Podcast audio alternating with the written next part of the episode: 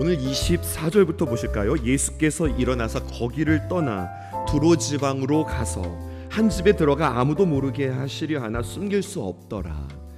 확인하셨어요? 오늘 본문에 보시면 거기를 떠나라고 말씀하고 있습니다.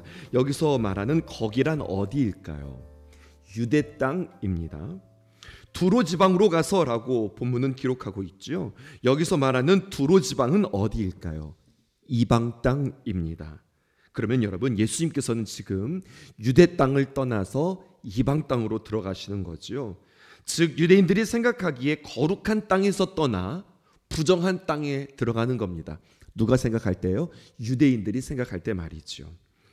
7장 1절부터 시작해서 어제 본문입니다. 23절까지는 예수님께서 정결에 대한 논쟁, 무엇이 깨끗하고 무엇이 더러운가에 대한 정의를 내리신 뒤에 예수님 보세요. 직접 그들이 생각하는 부정한 땅, 깨끗하다고 여기지 못한 그 땅에 들어가서 부정하다고 하는 이방 사람을 만나셔서 그 안에 있는 부정한 귀신을 내쫓는 일을 우리에게 보여주고 있다고 하는 사실이지요. 무엇이 정결인가 이것을 가르쳐 주시는데 말로만 가르쳐 주시는 것이 아니라 실제로 삶으로 가르쳐 주셔서 예수님은 우리에게 참 스승이 되심을 우리에게 다시 한번 보여주고 계십니다. 1절 하반절에 보면은요. 한 집에 들어가 아무도 모르게 하나 숨길 수 없더라 이렇게 표현되어져 있어요. 이것을 통해서 우리는 예수님이 만난 위협의 정도를 보게 되었습니다. 마태복음에 보면 이 위협의 정도가 더 심하게 나타나 있는데 예수님이 누구신지 모르는 그 무지로부터 예수님께서 위협을 당하셨어요. 그러니까 그들과 계속해서 대항하지 않으시고 잠시 호흡을 고르기 위해서 이방 땅으로 물러가셨다가 다시 들어갈 상황입니다. 그러나 이방 땅에서도요 예수님은 개인적인 쉼, 개인적인 호흡을 얻지 못하시는 모습을 보게 되어집니다. 오늘 말씀 깊이 한번 생각해 보시지요. 1절 말씀이었는데요. 아무도 모르게 하시려 하나 숨길 수 없더라. 24절 말씀이죠. 우리가 그리스도인이라고 하는 사실은요. 말을 하든 말을 하지 않든 숨길 수 없어야 합니다. 말을 하든 안 하든 야 저 사람은 뭐가 좀 달라도 다르다. 이러한 것들이 우리에게 나타나야 될 것 같아요. 우리 안에 예수님을 모시고 살아가는데 말씀 따라 살아가는데 우리가 주님 앞에 기도 생활하는데 무엇인가 달라도 다르다. 여러분 이것이 분명하게 나타날 수밖에 없다는 거죠. 자꾸만 우리는 사람들을 비교해요.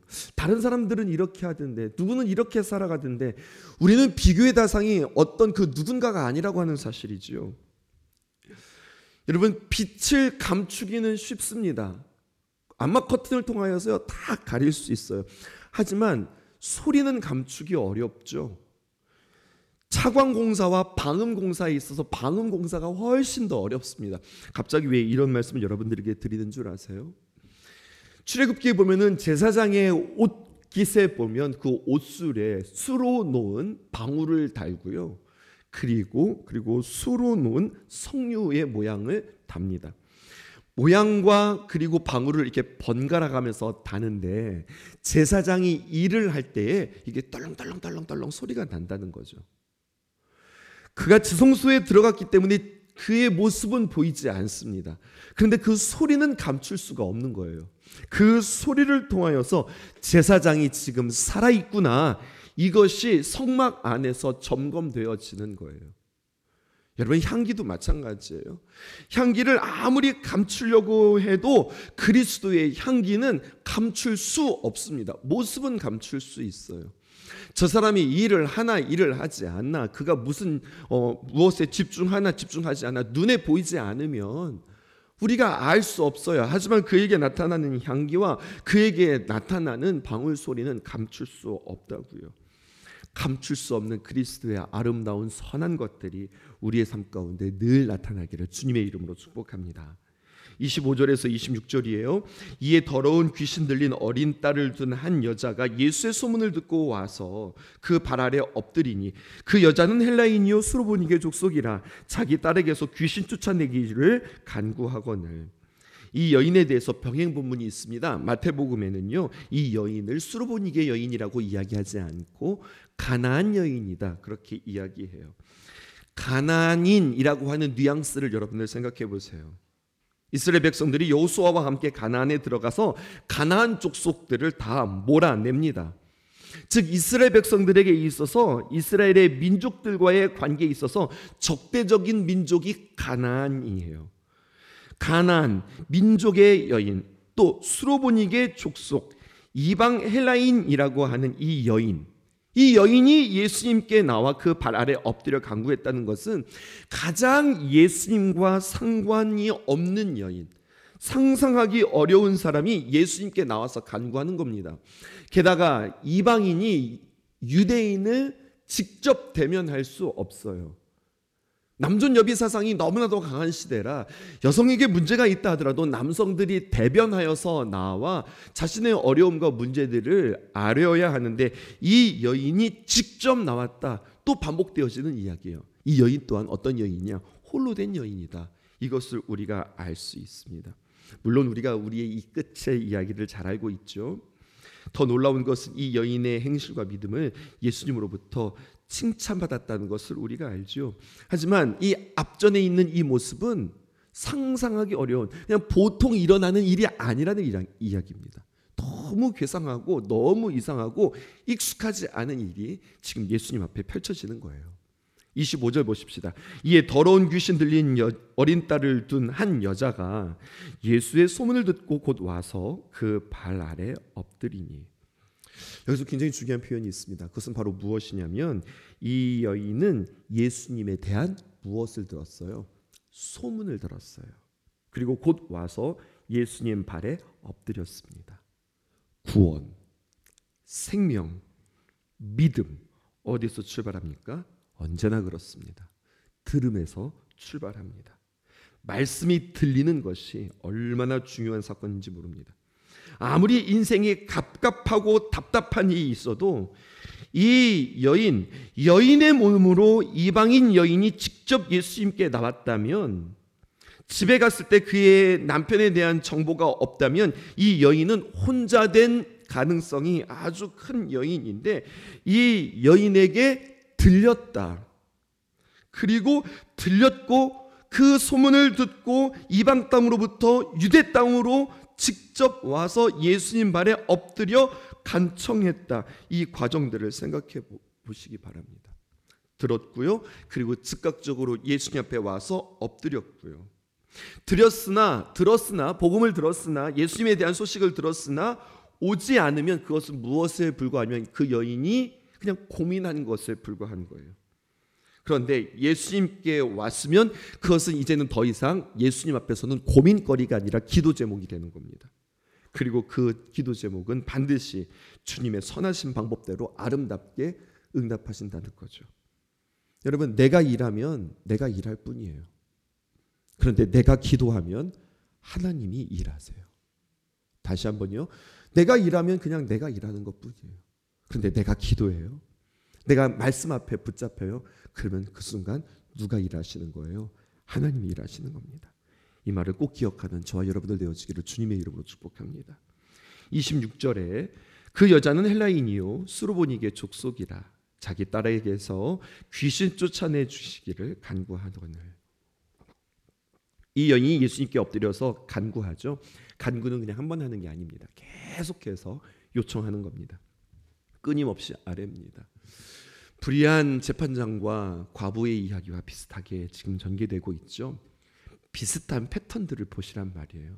하나님께서 이루시는 그 과정들을 보시란 말이에요. 이 여인 또한 예수님께 간구하는 것이 최선입니다. 그런데 그 여인에게 예수님께서 말씀하세요. 너무 유명한 말씀이지요. 27절에 예수께서 이르시되 자녀로 먼저 배불리 먹게 할지니 자녀의 떡을 취하여 개들에게 던짐이 마땅치 아니하니 여러분 너무나도 충격적인 말씀 아니에요? 이 여인을 가리켜 자녀라고 말하지 않고 개라고 말했단 말이에요. 우리가 전혀 상상하지 못했던 말을 그 인자하시고 사랑스러운 예수님으로부터 듣게 되었단 말입니다. 성경을 통틀어서 바리새인과 서기관들을 향하여서 질타하신 말 말고 가장 충격적이고 가장 세고 가장 험악한 말이에요. 이 본문을 이해하기 위해서 병행 본문 마태복음에 보면은요. 이 여인의 요청에 대해서 예수님께서는 거절하시는데 몇 번 거절하시느냐? 세 번이나 거절하세요. 우리의 시선을 잠시 전환하여서 요한복음 5장에 보면은요. 예수님께서 38년 된 병자를 고쳐 주십니다. 그런데 주의 깊게 보면 38년 된 병자를 고치실 때에 이 사람이 예수님께 자기 병 고쳐 달라고 요청합니까? 요청하지 않습니다. 예수님이 먼저 보시고 예수님께서 먼저 찾아가셔서 고쳐 주셨어요. 요한복음 9장에서도 보면은요. 예수님께서 보시고 극률한 마음으로 날 때부터 소경된 자를 예수님이 먼저 보시고 고쳐 주셨어요. 평소에 예수님은 이렇게 사랑과 국률이 많으셨던 모습이라고요. 그런데 오늘 본문에 나타난 예수님의 모습은 너무나도 다른 모습이에요. 이방 여인이 남편 없이 홀로 먼 길을 달려와서 자신의 딸이 병들었어요. 그런데 그 병도 그냥 보통 병이 아니라 귀신 들린 병이에요. 얼마나 안타까워요. 그런데 그 문제를 가지고 예수님 앞에 엎드려 간정히 간청하는데 이 여인을 향하여서 개취급하면서 거절하는 이 예수님의 모습은 마치 민족 우월주의자의 모습이나 아니면 남성 우월주의자의 모습으로 보여집니다. 이런 소리를 들었을 때 이 여인의 마음을 전혀 알아주지 않는 이 예수님의 말에 우리 같으면 어떻게 반응했을까요? 왜 예수님이 이렇게 말씀하셨을까요? 분명 예수님은요, 이 여인을 향하여서 벽을 친 겁니다. 그런데 여러분, 중요한 것은 이 말씀을 묵상하면 묵상할수록 예수님은 이 여인을 밀쳐내기 위해서 벽을 친 것이 아니라 이 여인을 주님의 품에 가두고 놓치지 않기 위해서 이 여인을 끌어당기기 위해서 벽을 쳤다는 이야기예요. 이거 이해되세요? 여러분 물에 빠진 사람을 구하기 위해서 물 속에서 그, 들어가서 그 사람을 잡아 당기는 것이 아니라 밀쳐내요. 왜 밀쳐내는 줄 아세요? 나 지금 물 속에 빠졌는데 당신이 나를 지금 밀쳐냈어? 그래 빠이빠이다. 안녕이야. 놔도 그럼 내가 혼자 살아남을 테니까. 여러분 이게 아니에요. 이럴 사람이 어디 있어요? 살기 위해서는요 밀쳐내는 사람을 더 살려고 부둥켜 잡습니다. 이해되세요? 홀로 된 여인 하나밖에 없는 아이 이 아이가 보통 질병이 아니라 귀신 들린 이 절박한 상황에서 예수님은 이 여인이 예수님을 더욱더 붙잡게 하기 위하여서 여인을 밀쳐냈다고 오늘 본문의 말씀을 묵상하는데 그렇게 나왔어요. 오늘 말씀이 우리에게 무엇을 도전하고 있습니까?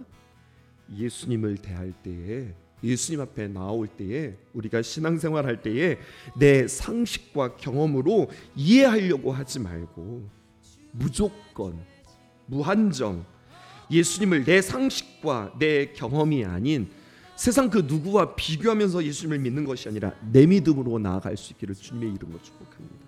그래서 오늘 우리에게 필요한 것은 바로 이것 믿음이라고 하는 사실이죠. 그 믿음을 다시 한번 점검하는 저와 여러분들 되어지기를 주님의 이름으로 축복합니다.